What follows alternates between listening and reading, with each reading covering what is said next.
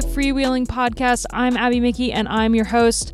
For today's episode, Lauren Rowney and I were joined by Jenny of London Bike Kitchen, WCCG, which you will learn about shortly. And I mean, just in general, she's doing some really amazing stuff in the v- bike sphere. Not so much road racing or professional road racing or anything like that, but more riding a bike, commuting on a bike, just bikes in general. Um, and we had a ton of fun talking to her. So, hope you enjoy this episode and thank you so much for listening.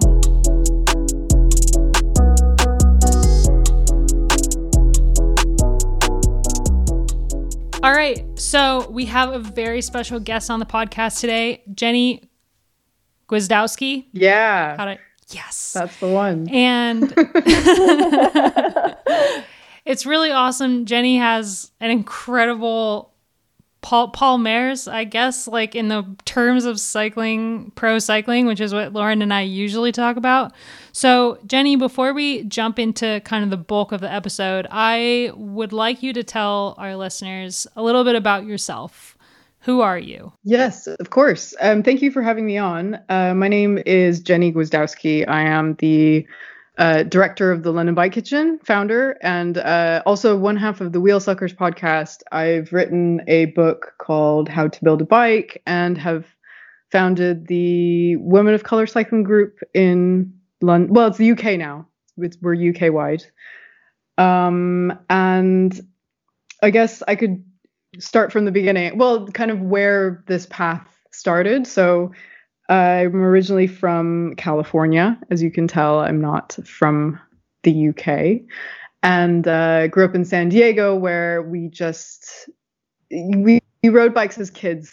And then the minute I turned 15, I was like I'm gonna go drive, and uh, in, and just never looked back. Like I mean, for a while because it, it was always about cars. Um, Americans love their cars too much, and love them. They gotta be big though. um, and uh, I went to uni uh, in Northern California. Went to Berkeley, go Bears, and um, ended up working at an after-school program called the Making Waves Education Program, which is not around anymore, but was a really great program where we were teaching kids after school like um, basic skills, but also um, providing like a lot of emotional and family support. And that's where I became really interested in teaching. I really love teaching in general. Um, I love imparting knowledge and information. I feel like everyone is just better off when we share information with each other.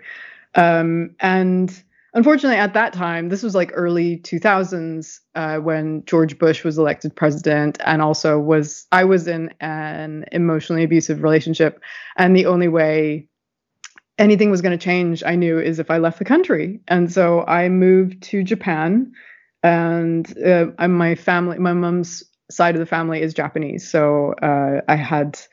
Uh, kind of like a personal desire to go and see you know um, my roots and but also just do something completely different. And that was actually a huge pivot point for me where i um, kind of rediscovered myself and what i was capable of doing. So i started doing a lot of event planning there um, with the other english teachers in our prefecture but also my school gave me a bicycle to get around and this was me getting reacquainted with what a bicycle could do for you. It wasn't just a kid's toy. It was became my transportation. It became my um, way of uh, portaging uh, equipment around. It became a social thing or uh, just something that was integrated into your life and you just didn't even think about it because everyone had a bike in Japan. Most people do. And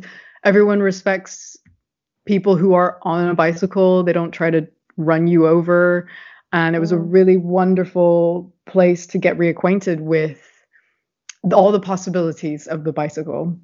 And then I ended up, after three years in Japan, moved to London and I started working at an environmental charity and also was commuting to work now by bicycle and the drivers here are very different. They um, feel like they own the road for some reason. And so you really have to stick up for yourself. You have to be assertive in your cycling. And the funny side effect of that is it makes, I think it makes people more assertive in general. And I found myself becoming more confident because of this is an area where I'm forced to be assertive. And it's like, well, this is now trickling into other aspects of my life. And I started to think about how awesome the bike is and cycling is in general and how it solves so many of our current issues with like climate change you know it um, mm. environmental issues transportation issues uh, health and um, social inequalities like it just it's such a leveler and it really solves a lot of problems it's just we've got this block, I think, as a Western society that the bike is just for kids. So, anyways, uh, like I started to think, um, I want to work in the bike industry somehow, but also selfishly wanted to build a bike from scratch. And I had no idea at this time. I could maybe fix a puncture and uh, change my brake pads, and that was it and everything else was a mystery. It was just this mysterious piece of metal and it just somehow worked and on a hope and a prayer. And I didn't like that feeling. I didn't like not understanding what was going on. So I I asked my friends like you know i want to build a bike from scratch where do i start and everyone gave me like different opinions it's like uh, googling the internet like you'll get so many different ideas on where to start and i was just like I want to be really prescriptive. I want a teacher in a classroom telling me what, what to do and why doesn't this exist? And my flatmate at the time, who's also from California, but she was um, a more recent transplant, um, asked me if I had heard of a bike kitchen before. And I was like, what? What's a bike kitchen? And uh, the more research I did on them, the more intrigued I was because it was these open workshop spaces where um, typically run by volunteers and had a bunch of like random secondhand parts around, and you could just tinker and work on your bike, and people would answer your questions. And I thought, I'm going to set up one in London, and like genuinely naive, not knowing anything about starting a business or being a mechanic or anything about the bike industry. But I, I was just like, I can't be alone in this. I, there must be other people who want to learn how to take care of their bikes and um, be able to maintain them regularly. So that's the other thing with like London is space is a premium and people don't have places to store their bikes. They can't work on their bikes in a garage. Like they, that's why going somewhere else to work on their bikes uh, makes sense. And I think that's one of the reasons why this idea works in London, um, where people will uh, it's like a an extension of the what do they call it? Like a third space. That- yeah, I mean, you don't like London being a city. I I know where we live in Spain, there's like no one has a garage. You have like a pile of tools in the corner and yeah. I yell at my I yell at Tom's every time he brings his bike in the house to mess with. So yeah. like I totally get the yeah, like wanting to have kind of like at the one in the one hand it's kind of an escape from home yeah. yeah. a little bit like it's kind of like being able to you know book lovers go to the library yeah kind of and so in that sense it makes sense. but it's also really interesting to me listening to you talk about it because i always picture like a bike shop as a very hostile environment. Yes, yes. like i've i don't think i've ever i've never once gone into a bike shop and been like welcomed in yeah. Mm. And like been been able to ask questions about like okay so how would i do this? Can i just so having a place that, is it because yeah. you're a woman because there's a i've got something written down here that i want to talk about but mm. do you ever feel that abby no, I've actually I was in Boulder with a one of the World Tour pros who I will not name, and he went to one of the Boulder bike shops and asked them if he could borrow a Di2 charger. He was like, "Can I I'll just leave my bike here and just let it charge for an hour?" And he said it was the worst experience he's ever had. Like the people were just so rude. Wow. So mean. It was like he was inconveniencing them and and I feel like that's pretty much like that when I think bike shop I'm like yeah that's that's what I think I actually get nervous going to bike shop and okay my situation's a bit different I moved to Belgium and I'm still grasping the language so I try in Dutch but then obviously go to English English mm. when I, I can't stumble my way through. Now it's much better, but actually in April I had to get my bike serviced and I don't know why, I was just super nervous. Um, I was told to go to this bike shop because everyone said this guy was the best. And I thought, okay, well, I've got, you know, SRAM and I want it done properly. And the guy in my town, who's a really lovely guy, he's never worked with SRAM. So I thought I'll take it to the shop. And when I arrived, I immediately just felt uncomfortable. Mm. And he kind of looked at me as like, I was an idiot. And I thought, oh, maybe I should just throw in like I used to race bikes. So like he understands I do understand things about bikes. But um, he took my bike away. He did a whole bunch of things to it, called me a couple of days later. I showed up and um, he said, Oh yeah, I've had to to change like the derailleur completely. And I have um, you know, ETAP. That's wow. very expensive, right? Yeah. And yeah. I was like, what do you mean? Like, I was riding my bike literally two days ago before I brought it. Like, well, why did you have to change it? And then I was alone and I didn't know how to to get myself out of the situation. I want to say, I don't want to pay for this. Like, you've just put on a completely new fucking group set. Then he gave ask. me the bill. He gave me the bill and it was through the roof. Like, wow. talking 900 euros. And I was just like, I, I didn't know what to say. I was so just upset. I called my friend who recommended it, and she's like, "What the fuck? Like, what what happened?" Lauren, I'm gonna have to bleep out all of your swearing. Sorry, sorry, but um, I'm just kidding. Yeah, this was totally just swear. my experience, and like since then, I've just never been back. And I've heard now from various people this guy's done it to several women. Wow. This bike shop thing. Sorry, Abby. This I would love something like that where I want to learn because being a pro, I always handed my bike to the mechanic and then never question what was being done to it. Yeah.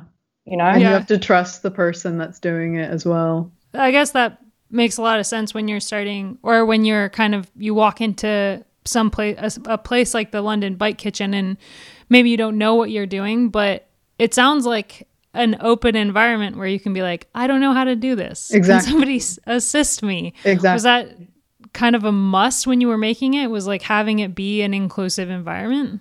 Yeah, I mean, like from the get go, from the start, it was always going to be it's okay to not know something. Like, you, in fact, it's better to know that you don't know something because you're less likely to. Uh, sorry, I was about to curse. Um, you're less likely. no, you can totally curse. I was just making fun of Lauren okay. um, and it's but it's not just a an issue with for women. I think it's an issue for men as well. And we live in a society that really expects men to pretend like they know what they're doing. Mm. Um, like it's a weakness if you show uh, any sign of I don't know something. And so what ends up usually happening is guys end up breaking something on their bike and then they bring it to us and they're like i did something and, uh, can you fix it um, but uh, from the start it was always going to be this is about education. You may not be able to fix your bike but you will learn why. And it's about transparency and it's about building that trust with people. And we so we would get like return i mean basically i'm my goal is to get people to get to know their bikes better so they don't ignore them when problems come up because if you ignore it it just gets worse. And then you then you get the bill that's like 300 pounds. And mm. it's like brushing your teeth. You just do it every day and it's boring and you do it doesn't take much time but in the end it saves you from getting that root canal. Like the root canal is the repair. The yeah. maintenance is what's going to prevent those big repairs from happening. And it's but it's all part of education because no one especially in maybe um, excluding holland and or sorry the netherlands and belgium like people in the western world uh, just view bikes as toys and they view them as for some either disposable or they're meant to last forever, which are two competing thoughts and they neither of them are true. So it's they need they need maintenance and it's not hard, but if someone doesn't show you how it works, then how are you going to know? Mm. So when you started the London Bike Kitchen, you were not a mechanic. No, not at all. How did you go from starting the London Bike Kitchen to writing a book on how to build a bike? Um, the funny thing is being at the London Bike Kitchen, being around all these different bikes coming in is an education in itself. So I did before we opened, I did a um, City and Guilds level two mechanic training. It's just like a week. And that was kind of a test for me to see do I like this? Is this what I want to do with my life? And I loved it. It was so much fun to just it's like being a bicycle mechanic is like being a problem solver. You're you're constantly having to deal with puzzles on the bike and experience it doesn't mean that you're going to solve them straight away. It just means you solve them faster. So i like um you know the the um how do you say? Like a step by step it's process of elimination that's what i mean. Where you're like well it could be this you test it it's not that. When you, you think oh i've seen this before i'm test it it's not that. So it's like constantly just puzzle solving problem solving um and i ended up i think one of the bigger lessons was hiring the right people so unfortunately because at the beginning i didn't really know any mechanics I just asked around to see who was interested and didn't necessarily get the right group of people. Um, but eventually, you know, it's, I think hiring people is difficult, period. And when we were starting, it was, I'm not, now I would say, I'm not looking for mechanics necessarily. I'm looking for teachers. Yeah. People who are really good with people they're good at conveying information in different ways because people learn in different ways. Uh, people who are patient um, and willing to explain things. So this is where it really differs from a bike workshop where you just drop your bike off and it disappears and you have no idea what's happening.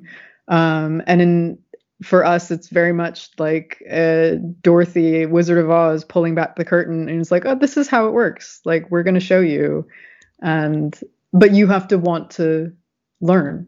So, in building this this bike kitchen and also finding the right people to staff it, it sounds like you also put together a pretty awesome community of like-minded people who were interested in getting to know their bikes for one and also you know, I would totally buy the person who helped me fix my bike a beer. yeah, there was that as well. I mean, well, this is another way that we differ from um, the US bike kitchen projects in that we pay our staff a living wage. So we run officially, oh, sorry, unofficially as like a worker co op, and uh, people are paid the same rate. And I have I feel very strongly about people being paid for the work that they do. And it means that we created a set pricing structure for people to use the workshop, which was still cheaper than taking your bike to a bike shop and dropping it off. Uh, yeah. And you get the education as well.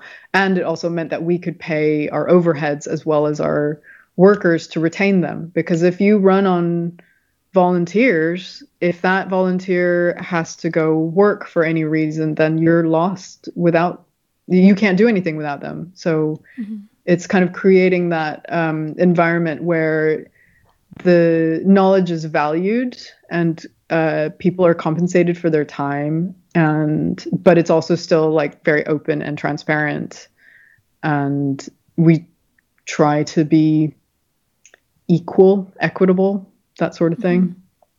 Plus, it with like a sense of pride because your job is essentially helping someone yeah. help themselves. Yeah. It's the old teach a person to fish. Exactly. thing. And the funny thing is, I get mechanics that um, come in who really love it because they are being listened to. So the there's often this a bit of antagonism between in in like a typical bike shop. You get the antagonism between, and you've both experienced this between the mechanic and the customer. Um, the customer doesn't trust the mechanic and thinks, and you know maybe they have like done some shady things and put the wrong derailleur or just upgraded your bike without you your permission. Uh, and then for some reason in other situations you get mechanics who um, just really can't deal with people. Like they are not people people. Uh, they will just be rude. And so you just don't have this really it's not like a symbiotic relationship. It doesn't work. Um, so having mechanics come in and teach it changes the relationship between the customer and the mechanic and that mechanic becomes the teacher now and the customer does listen to what the mechanic is saying. And it it's a totally different dynamic. It's a, it's so much nicer i would so much rather teach someone about their bike than fix their bike for them.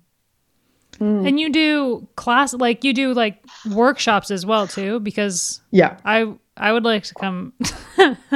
Yeah. No i mean that's the core that's the core of it. I prefer i mean obviously we haven't um, done any in real life teaching since covid lockdown but and i've started teaching online um, but it is not the same And no, not you at all. can't you can't beat lean, learning in person um, i really miss it but at the same time like um, you know we've been alerted to people who have had covid who have been in contact with our workshops. so we have to be really careful Um, so you'd be getting people from all different demographics. So people with just town bikes, the ones that are commuting, and then of course also racing bikes. What percentage of women are you getting coming into the London Bike Kitchen?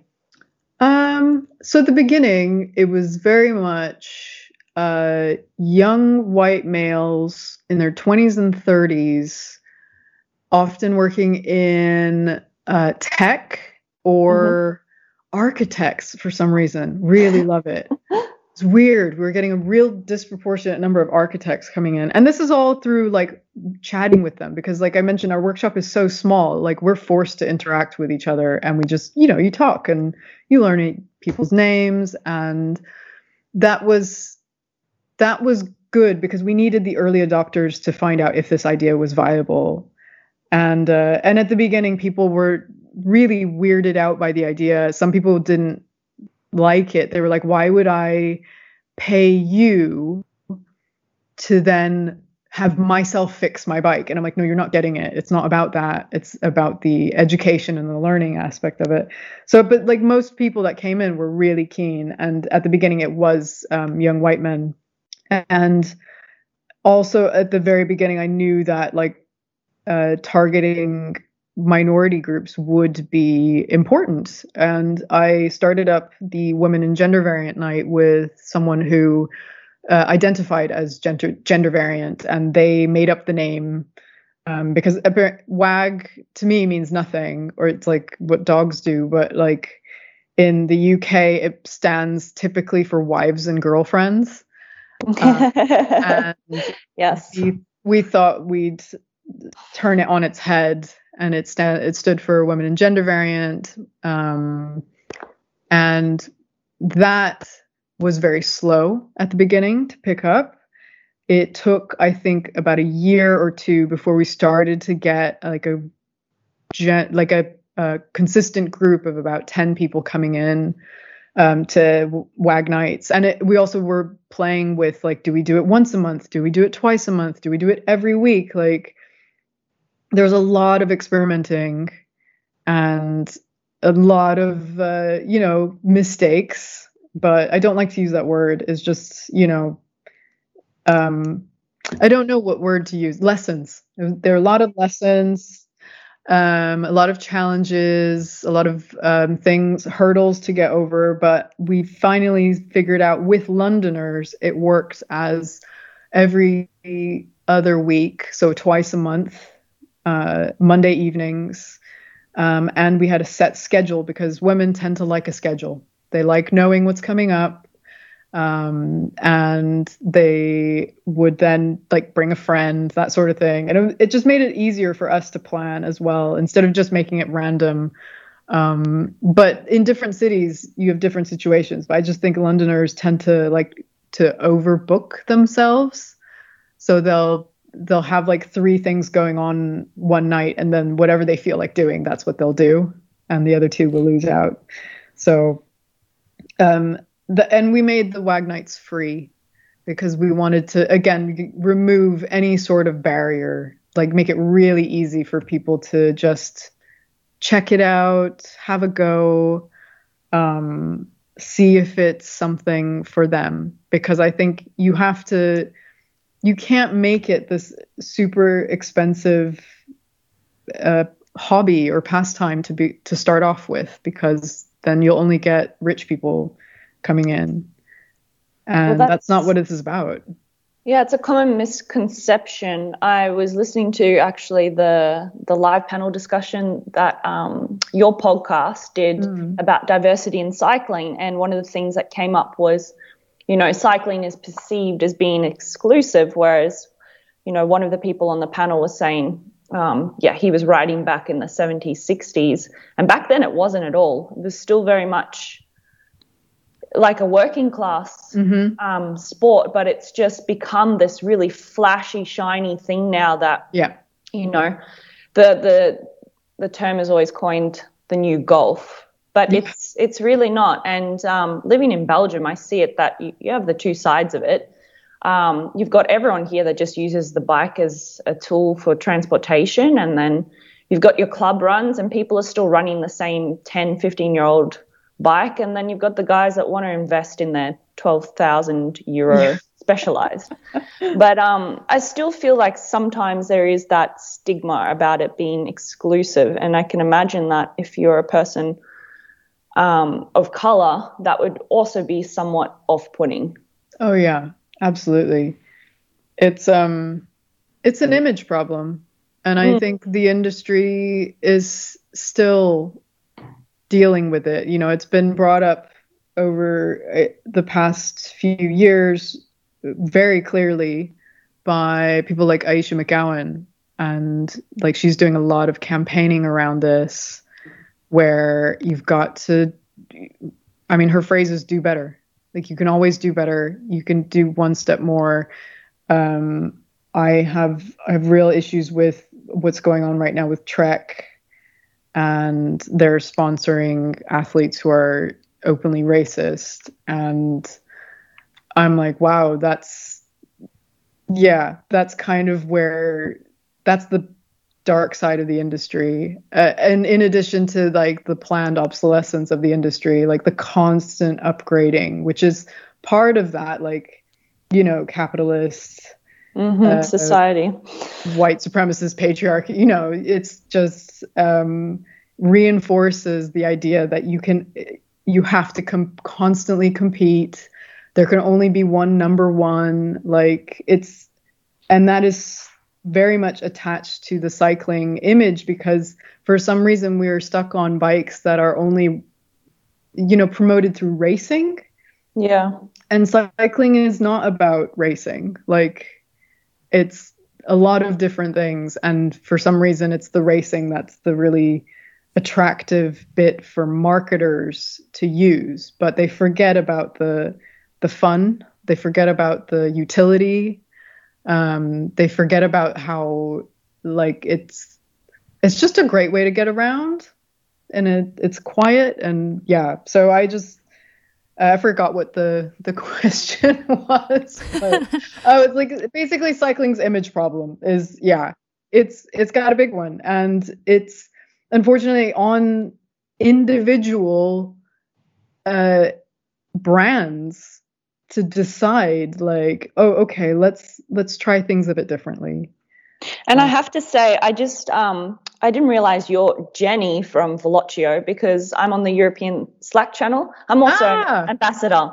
So now to, Hey. to talk with you, but um, Velocio, I have to say, is a company that really, you know, does always they're always striving to be better. Yeah. That's that's Agreed. part of their their yeah their motto, their values.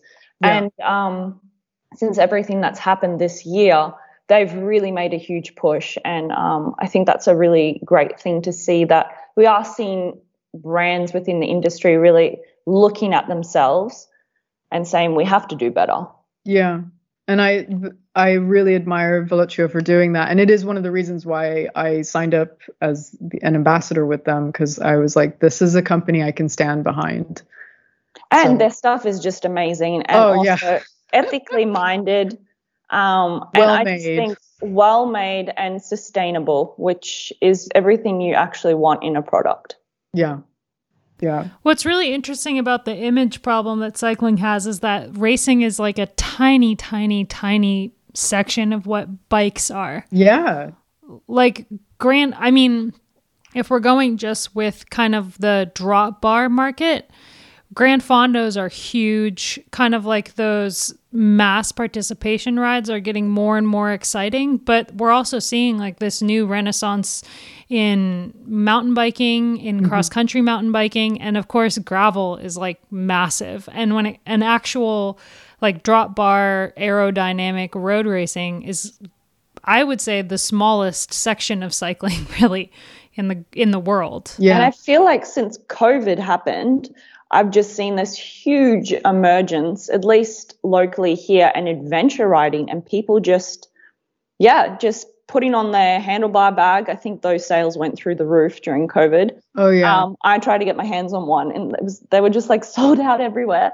And people were just getting on their bikes and then just going for a whole day. And like I had friends who were packing beers and backpacks and just having fun with it. Um, it didn't matter about the speed or the distance or the destination as such. And for Yeah. me, that has been the most refreshing thing since retiring is like I ride when I want to ride and sometimes I don't even put on the Wahoo and record it at all. It's mostly just because I get lost and I need a map in Belgium.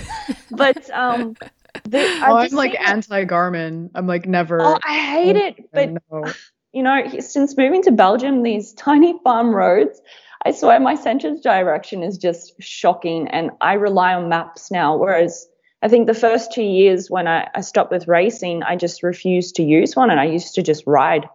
Um, and I knew where I was going. So, but um, yeah, it's been a really cool thing to see, at least from from my point of view, because yeah, I, I just I don't really like suffering anymore, and I just want to ride my bike for fun and meet new people. Yeah. Yeah. And I think that there's still room in the industry to grow and change into those areas. Like there really is. Like the and and you everything you just listed is also just leisure riding. Like we haven't talked about transportation or utility where people can take and you I'm sure you see this in Belgium, but um people taking their kids to school on bikes. Oh yeah, the bike yeah, they're Yeah. just that should be normalized. Like riding a bike to go to the shops should be normalized. Like and it should be safe and it yeah, and it uh, it makes me really happy thinking about it, but also I I sit and think about how apparently the London Borough of Kensington and Chelsea are tearing out one of the really po- popular COVID pop-up cycle lanes because uh, the Daily Mail has an issue with it. So there's there's some vitriol out there that is being spewed and um about like anti-cycling Mm. which doesn't help anyone i think is quite often fueled by the media. I mean, obviously, coming from Australia, we have the same issues as you would probably have in the US and in in the UK. Is that yeah there's this very negative perception about cyclists, and I have to admit, some of the guys that I know that do ride, like they definitely haven't helped our reputation as as people on bikes. yeah but I do see that in general people do want to commute more but my my mother for example she won't ride to work because she she's scared and we Yeah. live 5 kilometers from her workplace Oh wow. Um, and that says something. Yeah. Yeah. I, and that's where uh, it's like a cultural shift that needs to happen. And that's huge. But again, the one of the good things about COVID has been people re examining what the bicycle means to them. And I'm hopeful, at least, that it means there might be some positive changes. I mean, more people on bikes means more people who are conscious of the issues that come along with commuting and yeah. riding a bike, especially in a city. And yeah. If those people are aware that there's, you know, there's a problem that we need safer bike lanes, we need infrastructure that that helps bikes move around, helps them navigate, then I think yeah, it just we need those voices to help. And also we need cyclists to like Lauren said, like just be respectful. Don't yeah. run red lights and follow the rules of the road. And well, there's, it, I mean, I take yeah. issue with the whole red light running thing myself yeah. because I will do it because sometimes it is safer for me to go through the red than it is to wait. I feel like there's um, a time and place. But yeah, and I just but I think that issue is more again it just comes back to infrastructure was never put in place for people riding bikes it was only ever for drivers. And for some reason, drivers like the rules to apply to everyone else except themselves. So something needs to change.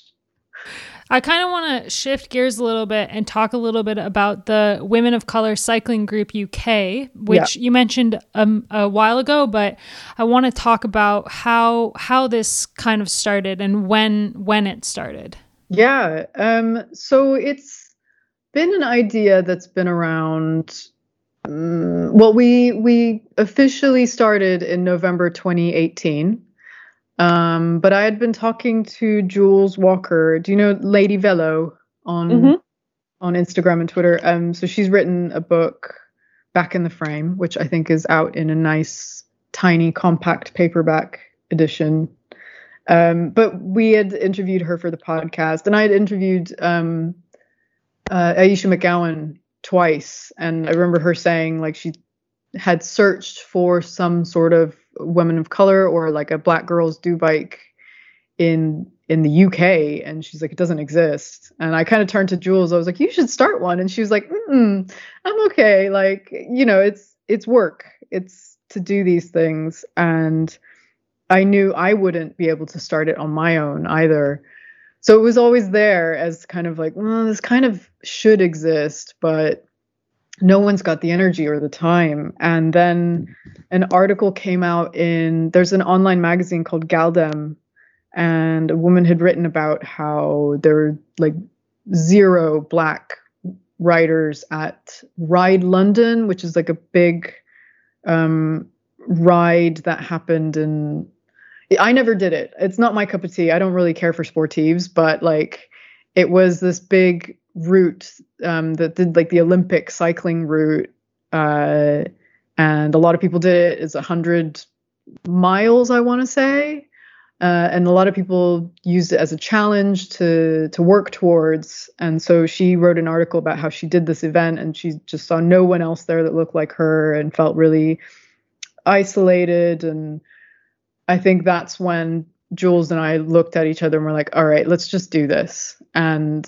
we kept it local. We did London only. We teamed up with the cycling cafe Look Mum No Hands um, because they've got a nice big space. And we decided we're going to meet once a month and just see what happens. And and lo and behold, people came, and it was really nice. And uh, initially was just very much just a social thing where people would come, you'd get a, a hamburger and a drink, and you'd sit around and chat.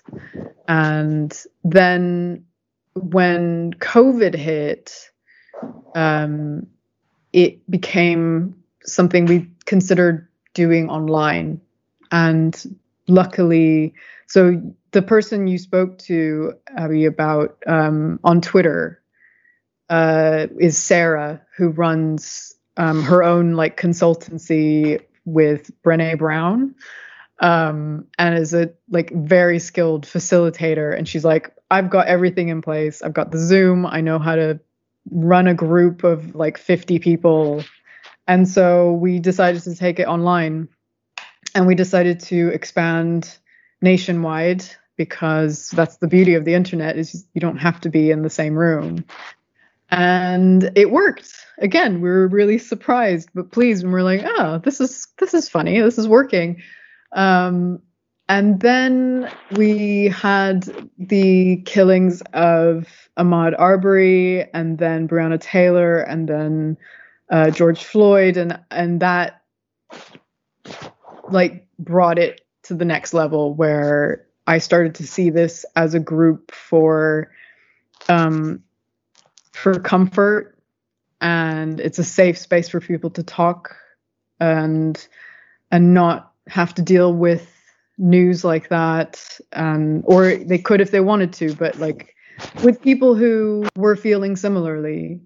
And um, one of the other things that came out of that was we decided to become a charity so we are now and actually we got the the notice for this last month where oh sorry we're still in november. Um this month actually. So two years after we are now officially a charitable incorporated organization which means that we can now have um, do fundraising and uh, apply for uh, grants to then have programs to actually help people like deal with the barriers that um, people of color face when wanting to get into the bike world. Um, so there's been a huge, I mean, that was a big project over the summer. Was uh, we formed a working group. There's about ten of us that we all took on different aspects, all volunteering still.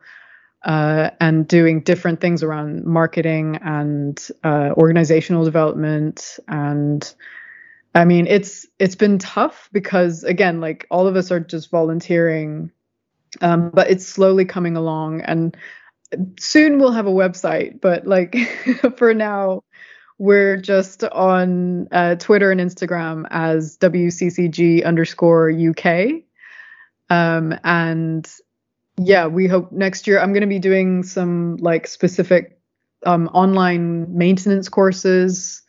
Um, yeah, like there's so many the coaching that we want to do and it's just finding people of color who are able to do these things is a challenge also um, who can do the lead the workshops and um yeah it's it's um I liken it to so you know when people in the industry are like, well, we really want to hire a, a, a black female mechanic, but they just don't exist, and, and I'm like, they do exist, but you have to find them, you have to seek them out, and you have to create that opportunity because people grow up with uh, society telling them from the start this is what you're allowed to do. This is where you're allowed to exist. This is what you're allowed to be.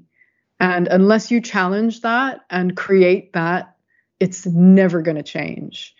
And that's why i'm hoping actually um, lbk just got a grant and part of that is to create an apprenticeship program for uh, a young woman of color to get into bike mechanics.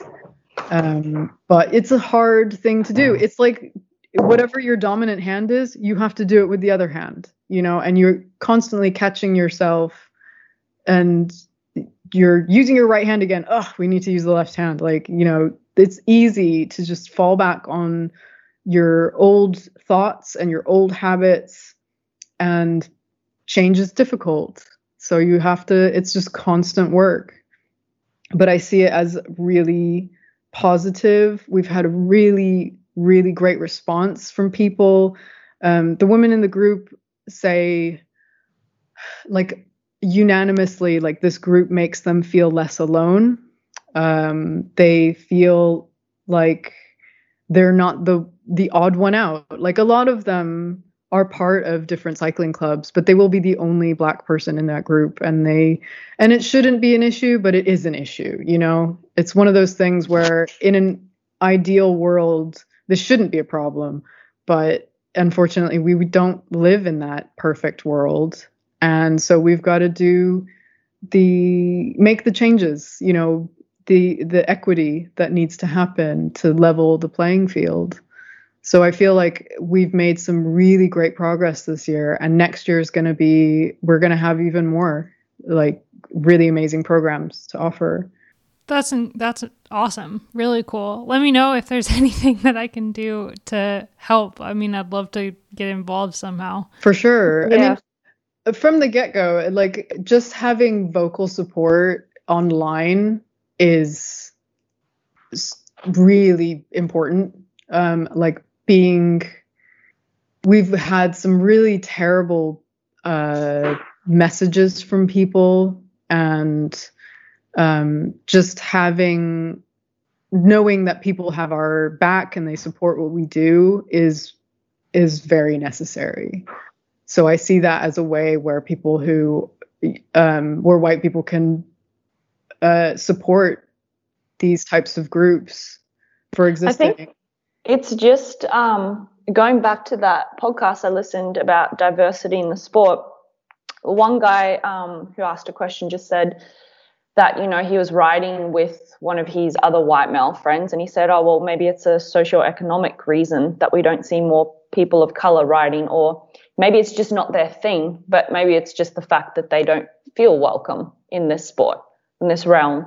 Um, and yeah we we have to do better and like abby said she wants to help i want to help too get more people included in this beautiful sport because like you said as well it's it's not just about competing but yeah. just enjoying it for the beauty of what it is. And um yeah. Goes back to like what we were talking about about when you walk into a bike shop.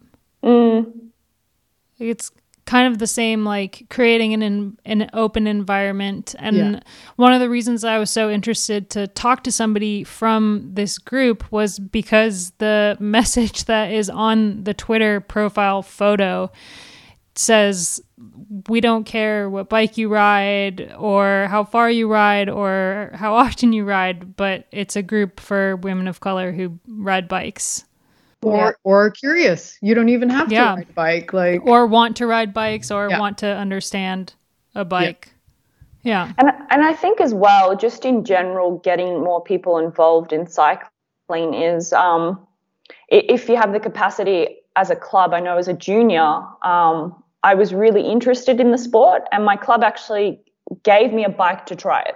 So I didn't have to invest any money in it. Yeah. I got to go to a few little club runs. I got to meet some people. And then I thought, you know what, even though there was like two, I think there was one other woman and one junior woman, there were three of us.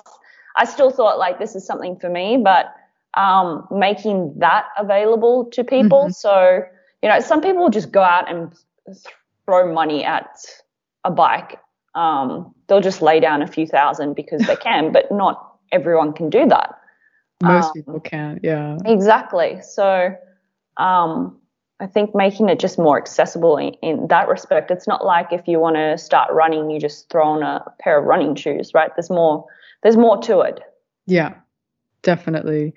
And I just I I get the feeling from some people that they just view equality as a zero sum game where if they people start sponsoring black athletes suddenly that means well then there's less spots for white athletes to get sponsored. And it's just like that's totally not how you should be viewing this. Like this is we're getting more people into the sport. You know we're growing the entire field. And you shouldn't no one should be looking at this as like there can only be number one number one you know it's a really detrimental way of looking at the world. Mm. and it requires i think people have that um, natural we've been conditioned to have that reaction and it's like catching yourself. And and it's like you know what? If anyone wants to ride a bike i'm going to help them get there.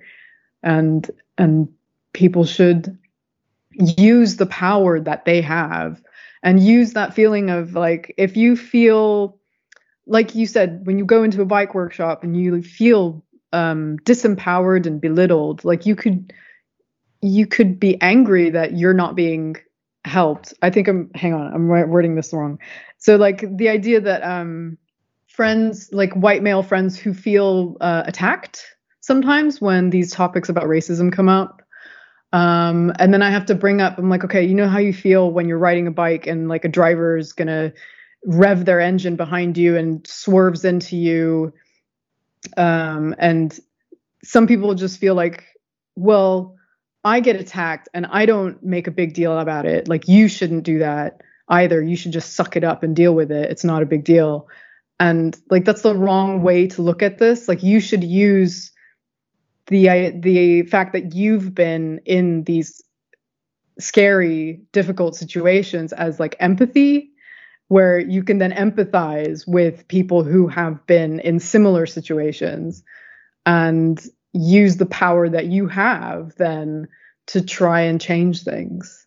Well, I imagine that that feeling, that dread I have now walking into a bike shop. Not all of them. I've got a wonderful bike shop that just wasn't open at the time, but that could be the same feeling that you just described if you know someone of color was to show up to a club run and yeah. it's just all exactly. MAMILs um, exactly. and they're sort of looking at you and you can you feel it like why yeah. are you here and they don't have to say anything no and- it's this this feeling and i could oh i can just imagine how how that would feel even my first club run here in belgium um, they the women went with the c group and it was pretty much just women um, and one man. And i was like no no no i'm going with the a's. I'm going to ride with the big boys. Like i used to race. I can hold my my own. And like some of them were just kind of looking at me and I was like, all right, I'm going to give it to them. Like, but that was just that, that confidence you were talking about riding in London, um, amongst the traffic and having to hold your own. That's my confidence on the bike came from riding with men who used to push me around because they thought I shouldn't be there racing against them. Yeah. Um, and actually over time, I earned their respect. So, yeah and it's kind of in in one way it's really good to be able to have that skill to channel your your discomfort into like energy to to make yourself stronger but at the other the other side of it is that they should have been more welcoming you know they exactly cycling has a tendency even for a white male to show up to a ride if his bike isn't up to par that like all the other guys on the ride. Exactly. I mean, so it's not yep.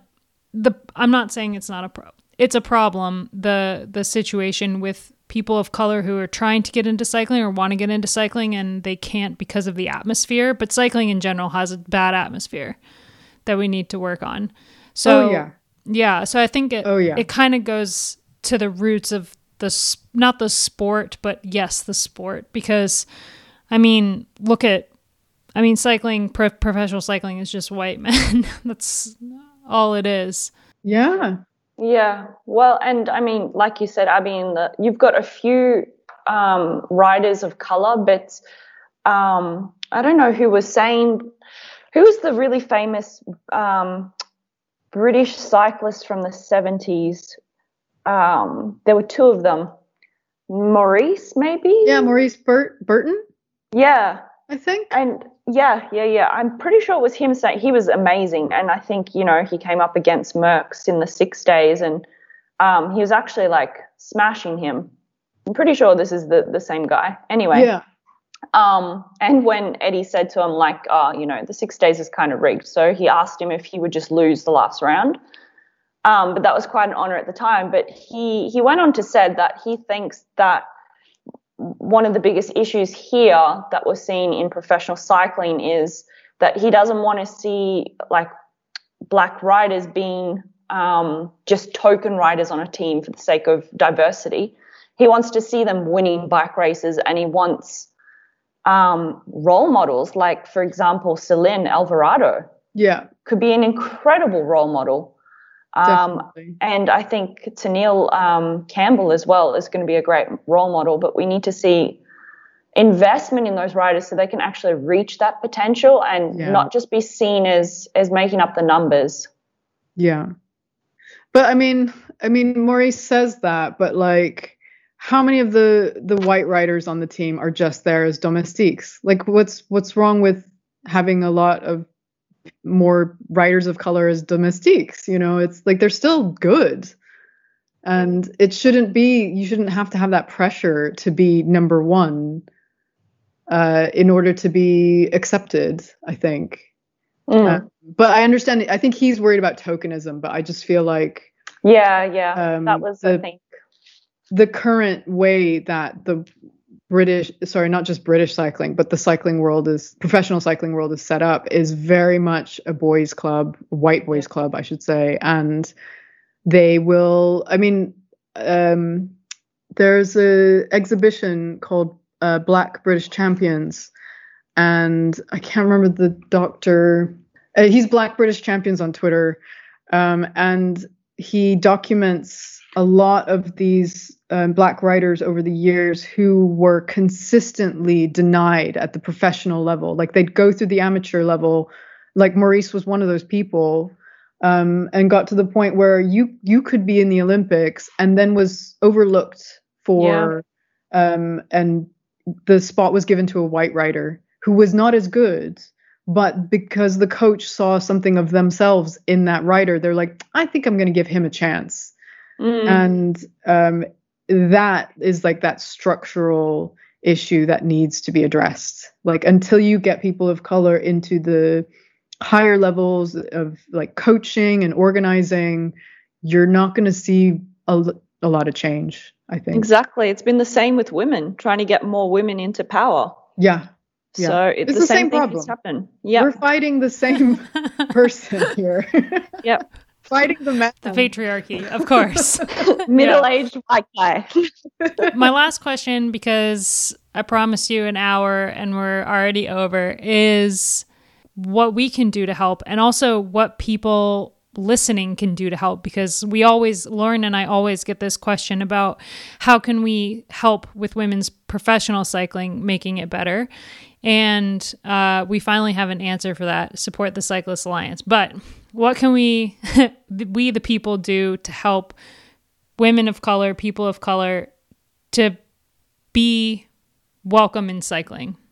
Part of it is the golden rule where it's just like do unto others as you would have them do unto you. If you've got someone new that's joining your club just be really welcoming. Like people have to to really put themselves out there um, i think uh, people of color especially to try something new. So as long as you make it really easy for people to get involved, um, that's that's win-win for everyone. You know, that means that person's going to stick to the sport. They're going to stick to your club. Um, as far as like cycling media, I think trying to interview people outside the usual you know? I guess like i really appreciate you reaching out to me because i feel like i've got a different point of view from some people well majority of people on this um or yeah it's just a different it's a new point of view maybe. Um but like reaching out to up and coming writers who you know being tapped for an interview can be a real morale booster um and it makes you feel like you're being recognized for what you're doing. And if you're focusing on cycling as a sport like that's it, it of course it takes work. It's going to be work to find those writers because they're not as readily available. Um, and you don't have to profile people because they're it, it's like getting away again from that model of only talking to the winners. Like it's it's not about that. It's about people who love the sport and who are giving up like their weekends and after school to to participate and work out. Um i guess it's all it's always about branching out and getting like different perspectives. I think the media needs to do better in that respect. Um and then also just speaking out online i mean i hate dealing with trolls because you know, don't feed the trolls. But at the same time, making it clear like this is where you stand, this is what you support. Um, having some people are genuinely interested and want to have a, a reasonable discussion about race and the issues surrounding it and just um, being patient, I guess, with that. But also, like, you know, if you don't have the energy, then don't do it because you're just going to feel worse afterwards. but I think, um, and just following um, writers of color, it's a really the quick and easy way to support is just go onto Twitter and Instagram or wherever you hang out and follow these writers and see what they're up to and support them. Great. Thank you so much. Thank you so much for your time. It's just been amazing getting your perspective you. on on everything and yeah. Oh, and uh, sorry, quick shout out to um, Ciclista Zine. I think um, Christina has been doing an amazing job of like uh, bringing shedding light on the cycling world of like these are our like hidden racist structures that um, need to get torn down and she's created like a zine where people can read different people's perspectives um, people of color non-binary people um, trans people who are who love bikes who love cycling and i think that's the the one thing that binds us all together is how much we Yeah, love I'll cycling um, throw her information also in the show notes. So for everyone listening, you can find pretty much everything we talked about. I'll link in the show notes. Uh, the Twitter for Women of Color Cycling Group and also for the London Bike Kitchen. All of that stuff will all be down below. So if anyone is interested, you can go check it out yourself. And yeah, cool great. Hey, hey, Abby, I have a great idea. If we get to go to um, the Yes. women's Yep. Cool. Yep. Yep. I'm in. You'll be seeing us, Jenny. Yeah. yay when is that Hopefully next. Normally Well, June. hopefully next May? year. Did they cancel it already? I don't know. No, let's let's not go down that rabbit hole. We'll live in hope Yeah, yeah, for sure. We'll be there. That would be awesome. Lauren and I take a crash course in how to be mechanics because I'm pretty sure Sounds the two of us only know how to change a flat tire. Well, it's more than what most people can do so you're ahead already